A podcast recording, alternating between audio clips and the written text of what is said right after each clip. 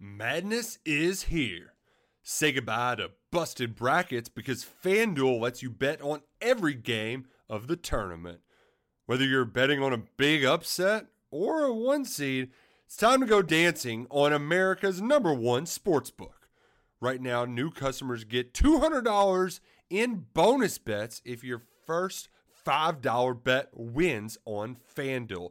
That's 200 bucks to use on point spreads, money lines. You can even pick who's going to win it all. Just visit fanduel.com slash on three and bet on college hoops until they cut down the nets. Must be 21 and older and present in select states. First online real money wager only. $10 first deposit required. Bonus issued as non withdrawable bonus. Bets that expire seven days after receipt. See terms at sportsbook.fanduel.com. FanDuel is offering online sports wagering in Kansas under an agreement with Kansas Star Casino LLC. Gambling problem? Call 1 800 Gambler or visit fanduel.com slash RG in Colorado, Iowa, Michigan, New Jersey, Ohio. Pennsylvania, Illinois, Kentucky, Tennessee, Virginia, and Vermont. Call 1 800 Next Step or text Next Step to 53342 in Arizona 1 888 789 7777 or visit ccpg.org slash chat in Connecticut 1 800 9 with it in Indiana 1 800 522 4700 or visit ksgamblinghelp com in Kansas, 1 770 STOP in Louisiana. Visit mdgamblinghelp.org in Maryland. Visit 1 800 gambler.net in West Virginia or call 1 800 522 4700 in Wyoming. Hope is here. Visit gamblinghelplinema.org or call 800 327 5050 for 24 7 support in Massachusetts or call 1 877 8 HOPE NY or text Hope NY in New York. 11 o'clock. Welcome in. It is the Gamecock Central Takeover Hour presented by Firehouse Subs. Tyler Head, Mitchell, Chris Clark along with you here on your Thursday. Thanks once again to our guy Mark Benoit from the Garnet Trust for hanging out with us in that last hour. I think we solved a lot of the world's problems when it comes to NIL. Um, we've got uh, Rocket Sanders going to do a deal with Rocket Pop. We need Okay. to call uh, Oscar Mayer for Oscar Attaway. Any other names that we can leverage to some high profile deals? I mean, just put us straight up on the spot here, Tyler. for such a for such a prepared guy. I Just think right I, off. I gotta, No, no, I gotta, I I gotta think this keep you is- guys on your toes. This is Tyler's way of Cam punishing Pringle, us. Pringles. I mean, Yeah, well, it that- makes sense. He- Uh, He's punishing us for not always responding well when he says Yeah. what You our know. ideas. Um, Brady Hunt. Hunt Hunt's ketchup. Did Hunt that up? Brothers Pizza. Hunt Brothers Pizza. There's that too. Sea So, Hunt- is that the one Sea from the Hunt gas boats. station? yes, it is. That's good. But still, it's a Nothing brand. Nothing wrong with it. What about Hunt- tree for uh, you know the tree people? Tree services. Yeah. There you go. That's a good Any one, tree Dave. service. Good Yeah, job, yeah, Dave. hey, call us on that one. There, there's a hundred tree services here in Columbia. That is very true. First to call, we'll put you in touch with Tree, and you can advertise on the GC Takeover Hour.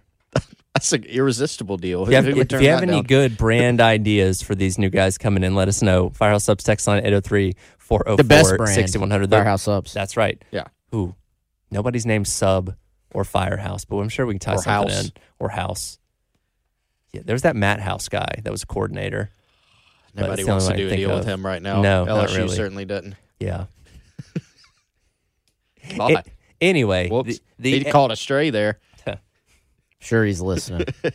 Yes, as he usually tunes in on 21075 the game, as all coaches around the country do, which is why we can't give away game plan secrets. Um, we had somebody call us out one time, like, well, why are you telling, what are the keys to the game? The po- opposition's going to be listening. They're going to know how to beat them. Mhm. Like, yes, that's exactly what's going to happen. Was that a Furman guy, or that's a different guy? I don't remember. Hmm. So many people called me out for the Furman thing. It's hard to remember. Well, you did Old Right. Dominion yesterday, so oh, watch yeah. out. Disrespecting the Monarchs And hey, now. uh, uh, Old Dominion, they're not bad.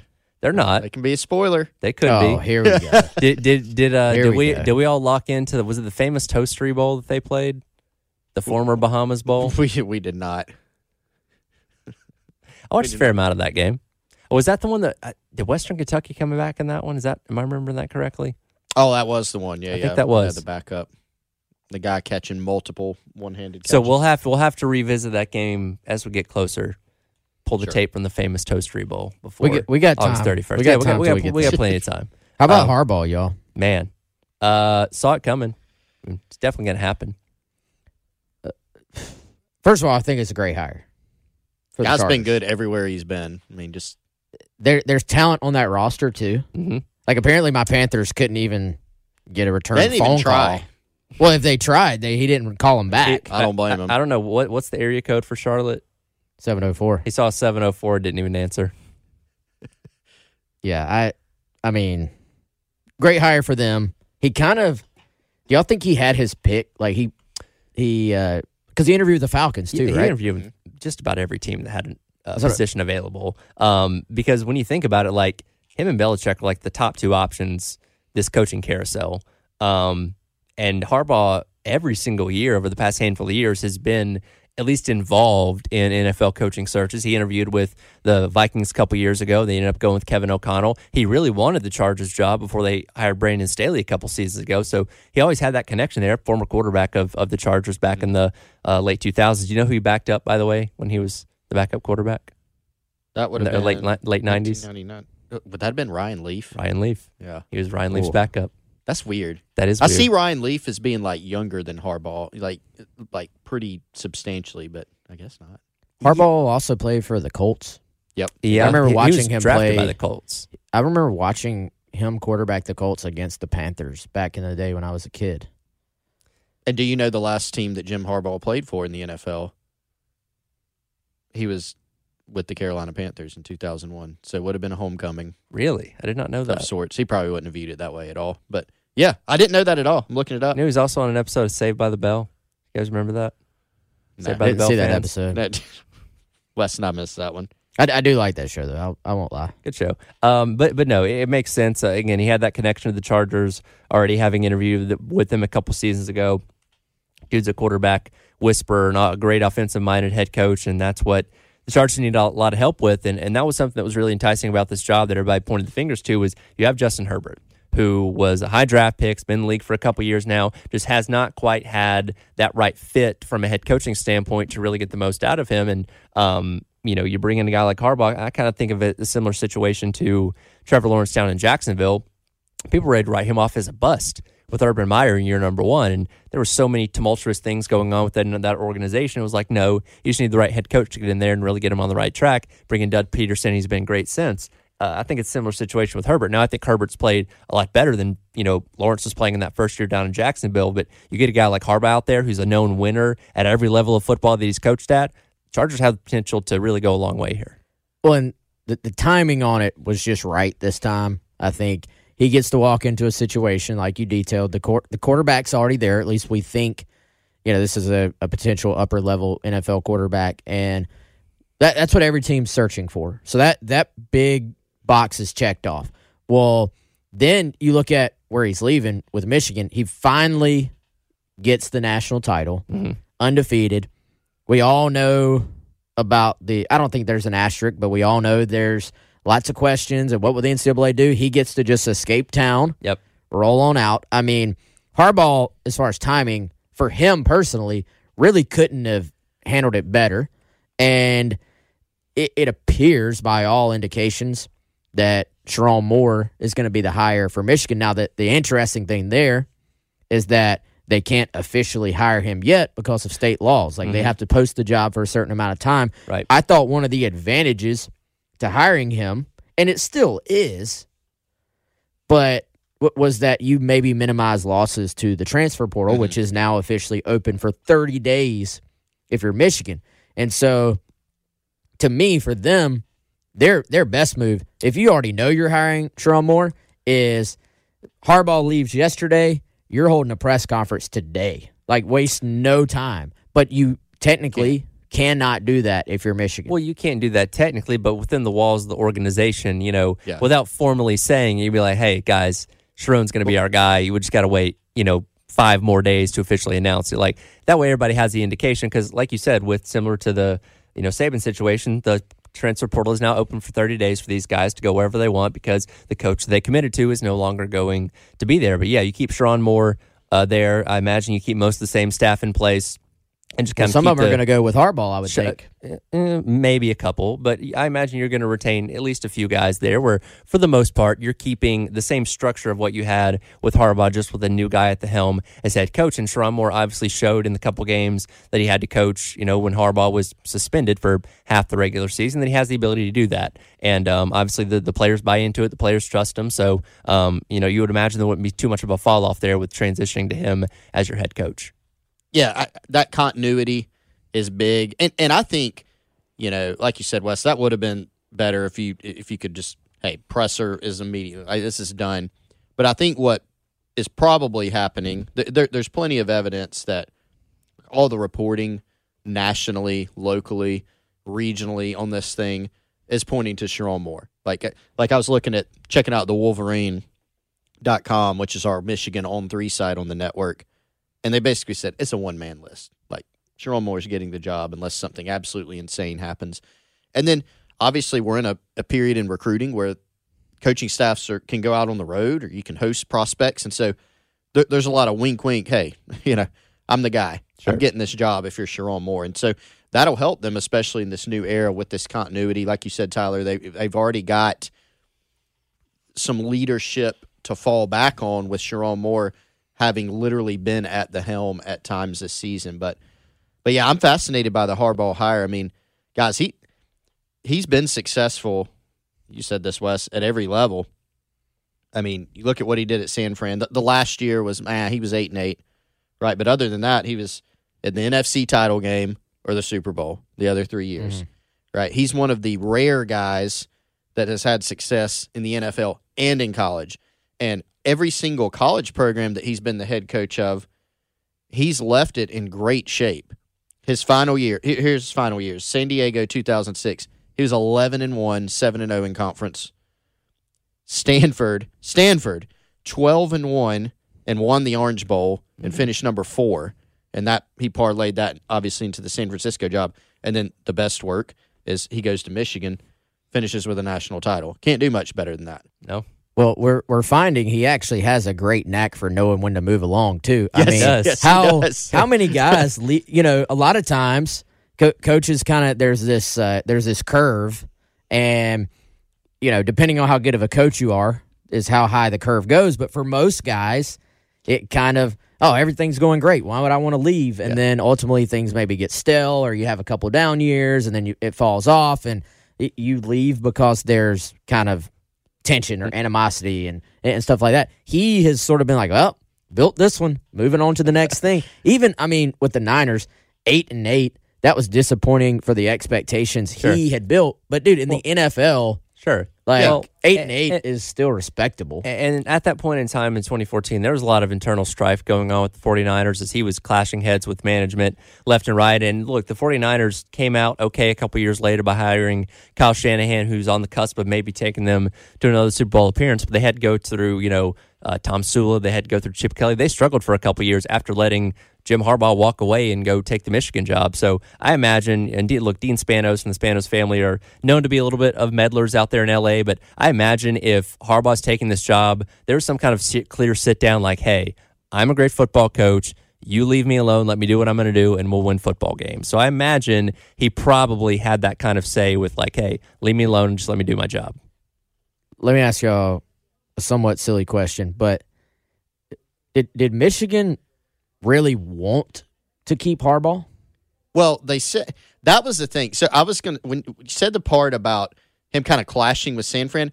It seems like there's been a little bit of that at like everywhere, Sure. you know. And so there was always this. Well, ah, we're working on a contract. Him and Warde Manuel, the AD. Oh, we're working on a contract. And I think didn't Warde Manuel say after he left for L.A. for this NFL job, we were we were working on a deal that would have made him the highest paid coach in college football. So so that that leaked by I, I believe the Wolverine or somebody else that he had an offer on the on the table for that. But listen to this. Detroit News reports, quote, Harbaugh's attorneys who have been trying to work with Michigan to keep him in Ann Arbor, however, said it took until the proverbial 11th hour on mm-hmm. Mich- on Wednesday for Michigan to give in on certain contract language. By then, it was too late. After months of Michigan rejecting the contract terms that were propo- proposed late 2023, A mm-hmm. source tells Detroit News Michigan finally agreed to the proposal on Wednesday afternoon when he was already in final stage of negotiations with the Chargers. Well, remember, he requested immunity from whatever potential Yeah. sanctions could be coming down the line from the NCAA, in turn, with potentially being the highest paid coach in college football, with Nick Saban now being retired. And um, again, this contract's been on the table since like November. And they've been working through these different kind of deals, the negotiations and all that kind of stuff. And um, even at the na- national championship game, there was that conversation of it's sitting there, he's waiting to sign it, and you kind of got the indication then, like, okay, maybe it's time that he decides to bolt and go the, back to the NFL. well, according to this, Michigan was not willing to agree to that part of it. Yeah, And so then either they they didn't they thought they had more leverage than they did, sure.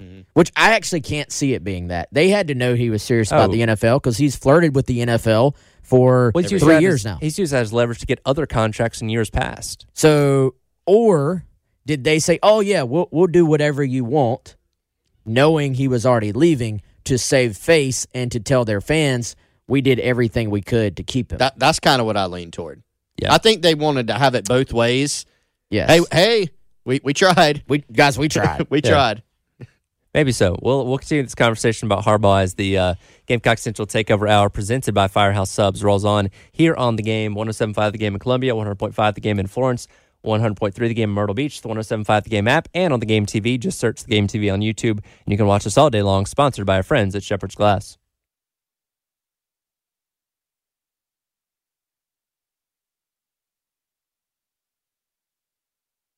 Welcome back in. It is the Gamecock Central Takeover Hour presented by Firehouse Subs.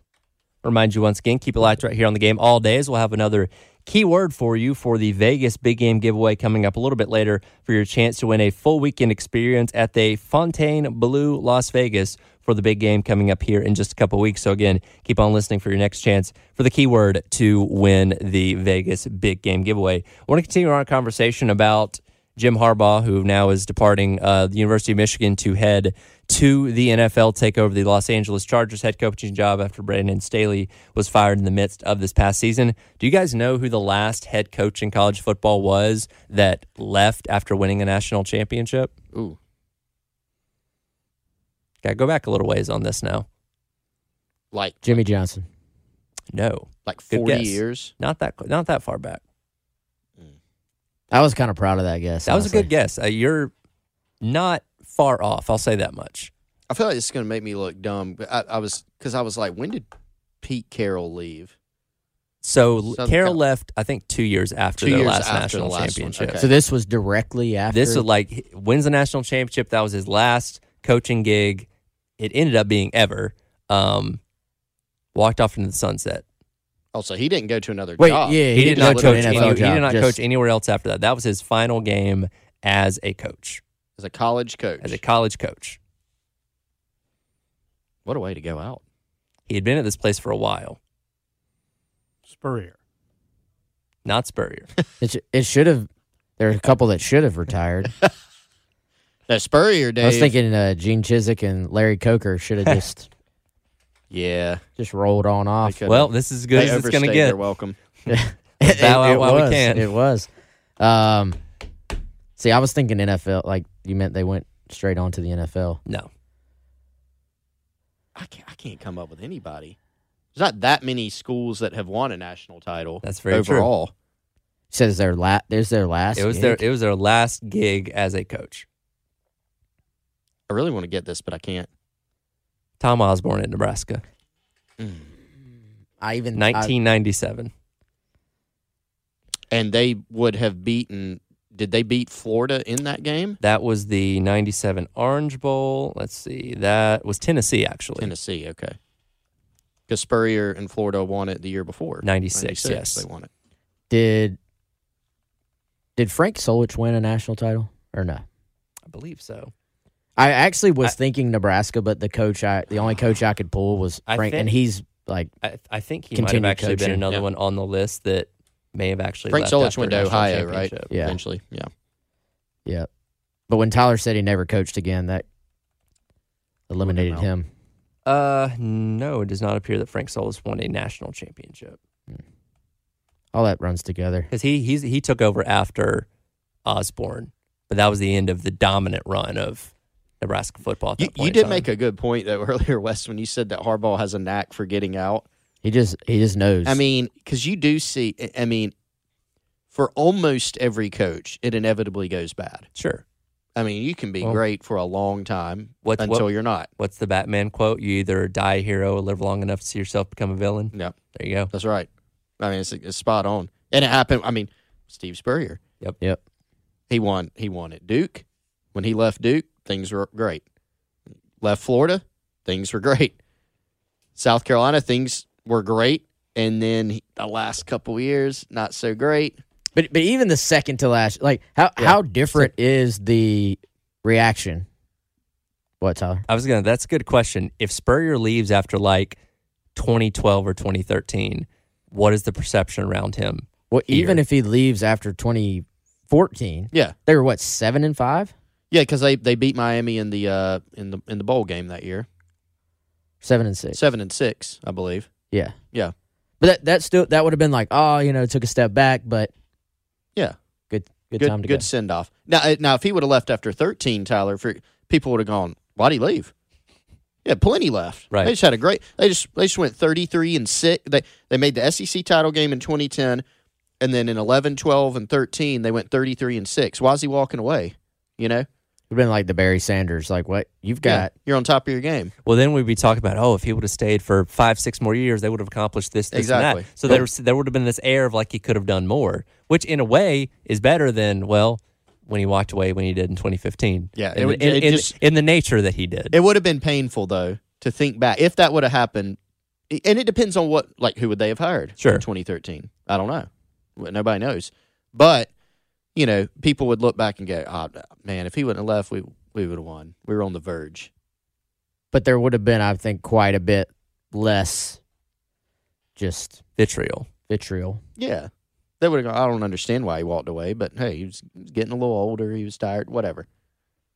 Lots of vitriol when he left. It's softened some. I think we found out it's softened. Well, A little um, bit. when it was announced that he was going to be a part of the group recognized for the what Jacksonville State game, remember the reaction that we got from Oh, yeah. folks when we asked should he be booed or should he be cheered? People were very.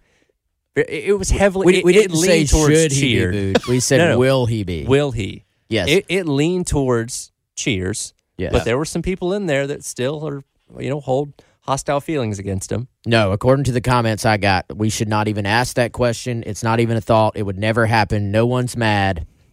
That's what some people are saying online. Okay. We we got the evidence.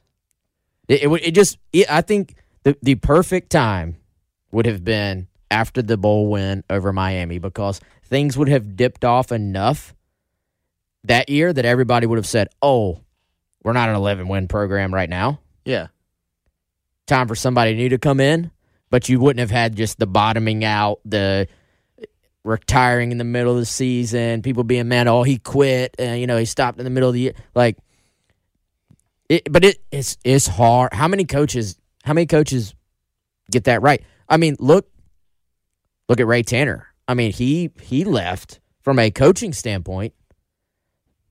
Went went out for the most part on top. Yeah. And but but people are saying, well, wait, why is he why is he leaving now? He was just ready. And he was on top of his game. I mean, that was exact that that was the equivalent of Spurrier walking away after 2012, 2013. Except Tanner's was even more extreme. Right. He just won two national titles and played for a third and narrowly lost. So, It, it's hard to thread the needle between too early or too late. And but now now Harbaugh, I will say, has always sort of part of this is that he's just always sort of had one foot out the door. It seems like for a guy who miraculously is very successful, he is always looking for the next rung of the ladder. is. He N- Nobody has ever been able to successfully tie him down in one place. He's continually like floating and drifting off in one direction. You got to reel him back in. All right, got another contract. Be here for another two years or so. Oh, he's talking the NFL again. Let's reel him back in. Like, just it keeps going. which is why I think uh, it's got to be pretty exhausting if you are the administration. Sure. Like he, he's a different dude. Uh, now he he is a borderline coaching genius. Like he he probably doesn't even get the credit he deserves. Mm-hmm. Honestly, like Well- what Chris laid out earlier. I mean, dude, that's crazy. you've won everywhere. Sure. And you know, we, we talk about him so much for his quirks and you know the the weird answers he gives in press conferences and drinking milk with everything and just the odd things about his personality. But when it comes down to the X's and O's and coaching football, there are truly very few people that are on his level. And again, when you have that high caliber head coach, you can probably put up with some of the antics Mm-hmm. for a while, but uh, there is a point where it becomes a little bit too much. And again, this wasn't certainly Michigan saying, "Hey, why don't you go ahead and leave?" No, they wanted him to stick around for several more years and hopefully bring them more national championships. But you know, I think the program will will be okay with likely Sherrone Moore moving forward. Yeah, I, I I tend to subscribe to the theory that they did. They didn't push him out by any means. You just won a national title, but Sure. I, I think they were okay because now, Yeah. now they also have some deniability there, where when the NCAA tries to come down, your lawyers can say, "Well, look, the guy, Sure. the guy who was in charge during all this has already left. Why are you going to punish the people who aren't here anymore?" And now three of the four teams in the college football playoff will not have their same head coaches coming up this fall. Steve Sarkisian being the only one. It's crazy. Very crazy. Um, you know what else is crazy? What's that? Top ten matchup, women's basketball tonight. That's right. Mhm, Guy Chris Wellbaum about to join us up next to preview that matchup coming up tonight between the women on the road at LSU. That's coming up next here on the Gamecock Central Takeover Hour presented by Firehouse Subs on the game in Columbia, Florence, and Myrtle Beach, the 1075 The Game app, streaming live on the Game TV, sponsored by Shepherd's Glass.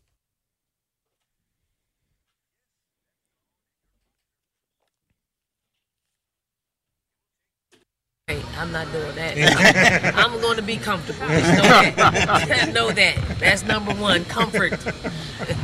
Welcome back in. It is the Gamecock Central Takeover Hour presented by Firehouse Subs. Tyler Head, Wes Mitchell, Chris Clark along with you here on the game, the 1075 The Game app, and streaming live on the Game TV, sponsored by Shepherd's Glass. That was Coach Staley yesterday when asked if she had any wardrobe that was going to outshine Kim Mulkey tonight, and she uh, denied that. Uh, as you know, Kim Mulkey is truly one of a kind when it comes to the way that she dresses, but we know Dawn Staley and company can be locked and loaded for that matchup tonight in Baton Rouge, 8 o'clock right here on the game pregame coverage starting at 7.30 now bring in our guy chris wellbaum from gamecock central to preview this matchup chris i talked about this a little bit earlier you always wonder when it comes to motivating factors for a team like south carolina that has accomplished so much in dawn staley's tenure here that you look at the fact that you destroyed this lsu team in the matchup here a season ago and then lsu never had to see south carolina again en route to their national championship. That's got to be fueling among other things this team going into tonight's matchup to go down there to baton rouge to pick up this victory.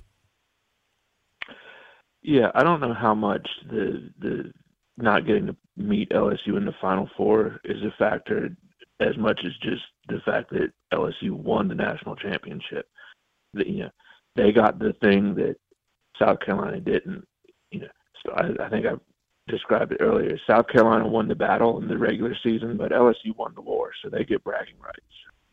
Chris, um, obviously there's a lot of hype around this game and top 10 and atmosphere and Mulkey versus Dawn Staley, et cetera, et cetera. But on the actual court where they're going to play the game, what do you think are kind of the things to watch? What are some factors in this matchup that are going to determine who wins or loses? I think the fascinating thing about this game is if you look at it from either side, you look at the opponent and you say, man, how do we stop them? Because they don't match up well together. So I think it's it's whoever's able to mask their deficiencies better. Because if you're if you're LSU, how do you deal with South Carolina's size and depth in the front court? Because as good as Angel Reese and Aneesah Morrow are, they're they're somewhat undersized, especially when they play together. And then the, the flip side of that is uh, if you're South Carolina, how do you guard Reese and Morrow? They're two dynamic players who put up big numbers, and, and South Carolina has the personnel to maybe match up with one, but can you match up with both? So it's it's going to come down to who who can mask that deficiency, and without um, without giving up too much.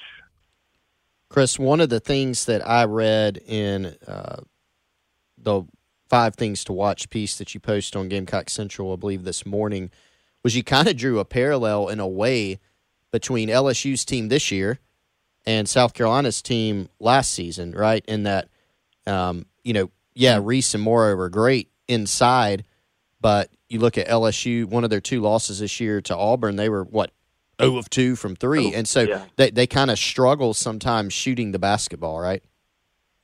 Yeah, and it's uh, yeah, it, it's going 0 for 2 from 3 is alarming. Like that, that just you don't see that at all.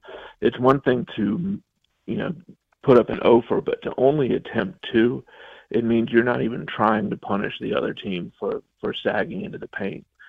So, and I think that's the that's the one area that I think South Carolina has a decided advantage because, as I mentioned, Ellis, Reese, and Morrow are going to need help inside.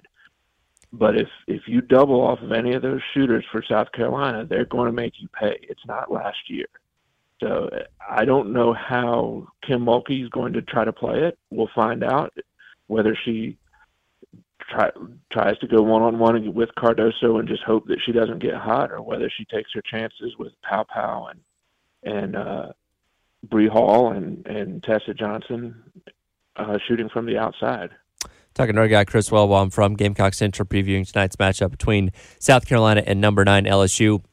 LSU comes into this game with two losses already on the season to Colorado and Auburn, and in both those games, turnovers were a big issue for them in those two losses. And again, we talk about South Carolina's defense being again one of the best in the country. Forcing those turnovers once again tonight is going to be a big key for picking up this victory. Yeah, uh, LSU has Hailey Van Lith, which everyone, which Gamecocks fans probably remember from uh, when she was at Louisville and they played her in the Final Four. But she had never, she'd been listed as a point guard, but she'd never really been a primary ball handler until this year. And and her her as a point guard still a little bit of a work in progress. Uh, she's still kind of figuring things out. And in in that loss to Auburn, the offense looked very clunky, very stagnant, and and very dependent on one-on-one play. So that's the that's the thing that uh, that LSU had, uh, you know, aside from the defense, offensively, that's the thing LSU is concerned about is is they just don't get those easy baskets the way they used to. Chris, uh, listener Dawn Staley talk this week. Um, do you is there anything extra for this game on the South Carolina end that they would ever admit, or or, or even is is there in reality like th- this team has been so good and has accomplished so much? They are kind of the hunted at this point, um, even with all the extra attention. Can they treat this? I mean, is this truly just another game for South Carolina, or do you think there is a little extra, uh, you know, whatever words you want to use, a little extra energy for, for this matchup? Well, I, I'll spin the question around a little bit, and I'll say I, I think there's more at stake for LSU mm-hmm. because LSU already has two losses. They need to. They're the one that needs to prove themselves at home. Um, if they if LSU loses, they're pretty much eliminated from the SEC race, and and South Carolina would pretty you know South Carolina would have to really collapse with a two game lead over LSU. So I think there's more at stake for LSU and and whether that makes the Tigers come out uh, you know more focused or makes them come out tight, only you know only time will tell.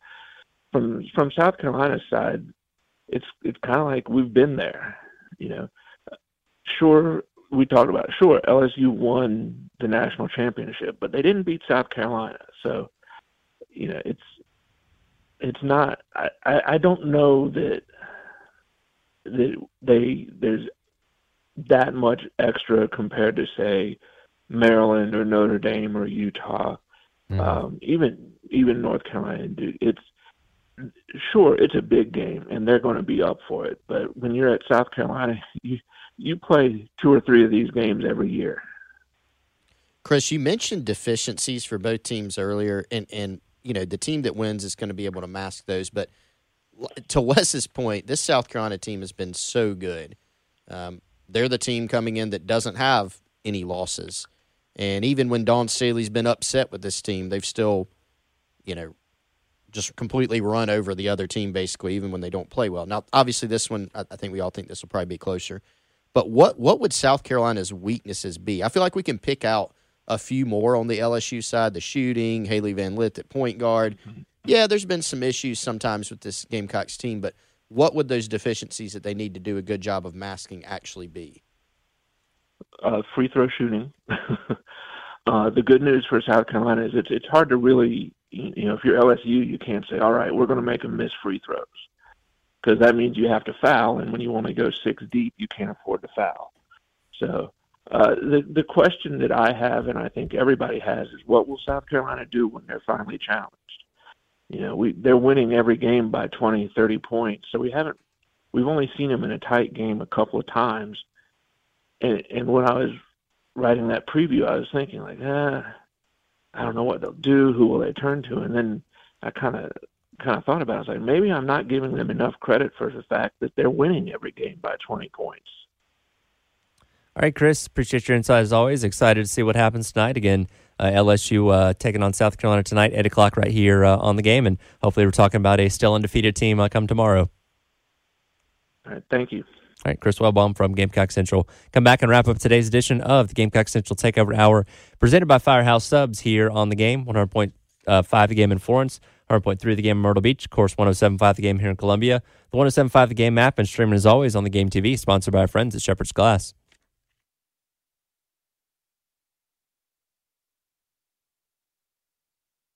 Welcome back in. It is the Gamecock Central Takeover Hour presented by Firehouse Subs. Tyler Head, Wes Mitchell, Chris Clark along with you for a few more minutes here. Minor once again coming up tonight, 7.30. It's the women's basketball team in action taking on LSU. 7.30 is pregame, 8 o'clock tip. And before that, at 6 o'clock, we get Carolina Calls with Coach Paris as he'll recap what happened on Tuesday night against Kentucky and look ahead to Saturday uh, afternoon's matchup against Missouri. Got a couple more minutes here. I love putting you guys on the spot, and I'm going to do it once again.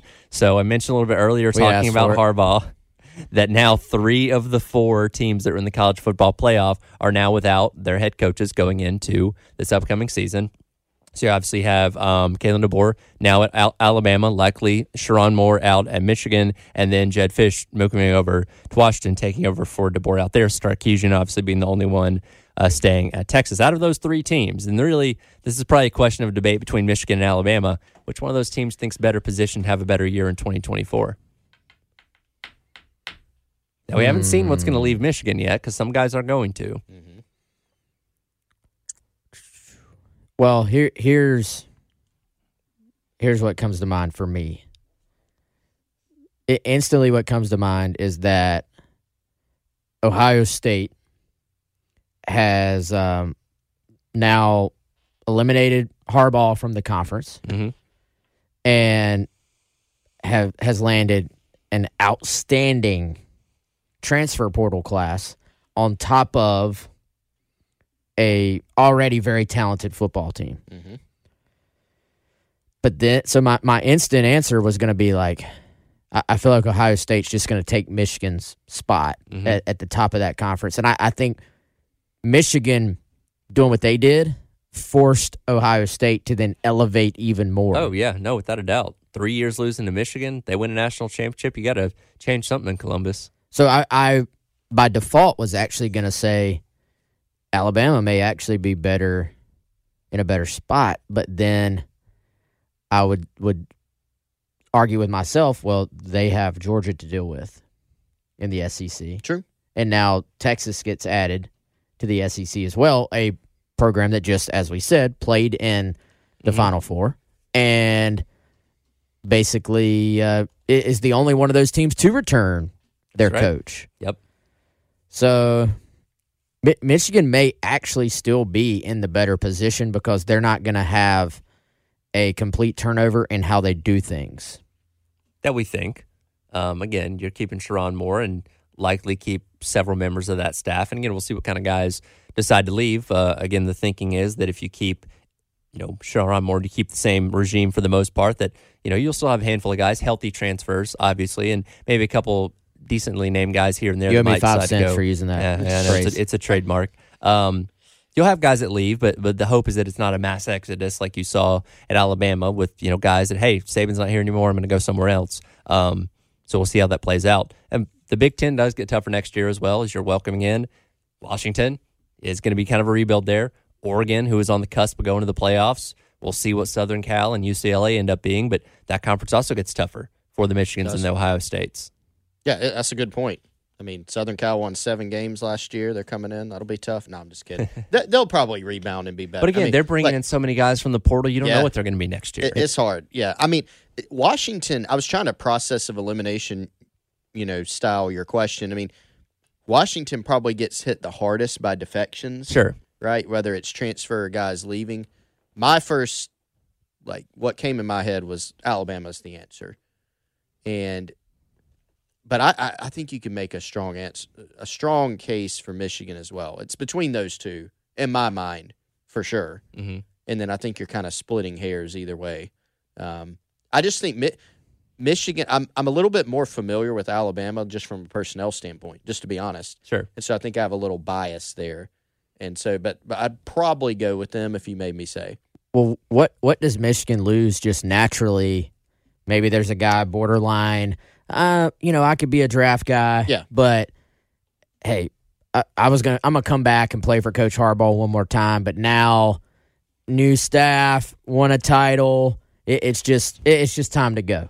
Whereas Alabama, if you're if you're sticking around, you sort of have that added little motivation of, hey, we won the SEC and we made it to the college football playoff, but we got unfinished business, and so you, you do have that aspect here as well that I, I think plays into this. Um, we'll see how that plays out again. Harbaugh just going to, to the Chargers yesterday, and Sherrone Moore can't be named as Michigan's head coach for about another week due to state laws up there. So we'll see what the fallout of that is when that does, you know, officially get announced. I want to slide this in here before we get out of here. We asked the question earlier when talking about you know incoming guys and what their potential NIL opportunities could be from We got a good a one? brand standpoint. Nameless texter weighs in and says Dante Reno's Inferno at Firehouse Subs.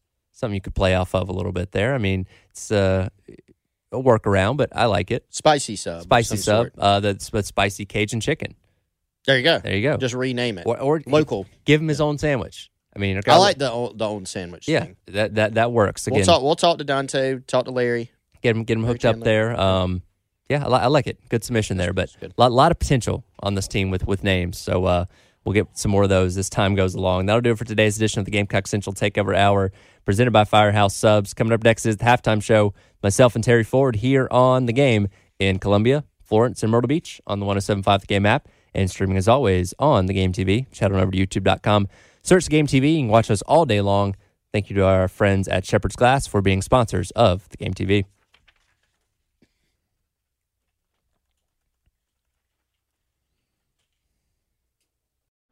Madness is here. Say goodbye to busted brackets because FanDuel lets you bet on every game of the tournament. Whether you're betting on a big upset or a one seed, it's time to go dancing on America's number one sportsbook. Right now, new customers get $200 in bonus bets if your first $5 bet wins on FanDuel. That's 200 bucks to use on point spreads, money lines. You can even pick who's going to win it all. Just visit fanduel.com slash on three and bet on college hoops until they cut down the nets. Must be 21 and older and present in select states. First online real money wager only. $10 first deposit required. Bonus issued as non withdrawable bonus. Bets that expire seven days after receipt. See terms at sportsbook.fanduel.com. Fanduel is offering online sports wagering in Kansas under an agreement with Kansas Star Casino LLC. Gambling problem? Call 1 800 Gambler or visit fanduel.com slash RG in Colorado, Iowa, Michigan, New Jersey, Ohio. Pennsylvania, Illinois, Kentucky, Tennessee, Virginia, and Vermont. Call 1 800 Next Step or text Next Step to 53342 in Arizona 1 888 789 7777 or visit ccpg.org slash chat in Connecticut 1 800 9 with it in Indiana 1 800 522 4700 or visit ksgamblinghelp com in Kansas, 1 770 stop in Louisiana. Visit mdgamblinghelp.org in Maryland. Visit 1 800 gambler.net in West Virginia or call 1 800 522 4700 in Wyoming. Hope is here. Visit gamblinghelplinema.org or call 800 327 5050 for 24 7 support in Massachusetts or call 1 877 8 HOPE NY or text Hope NY in New York.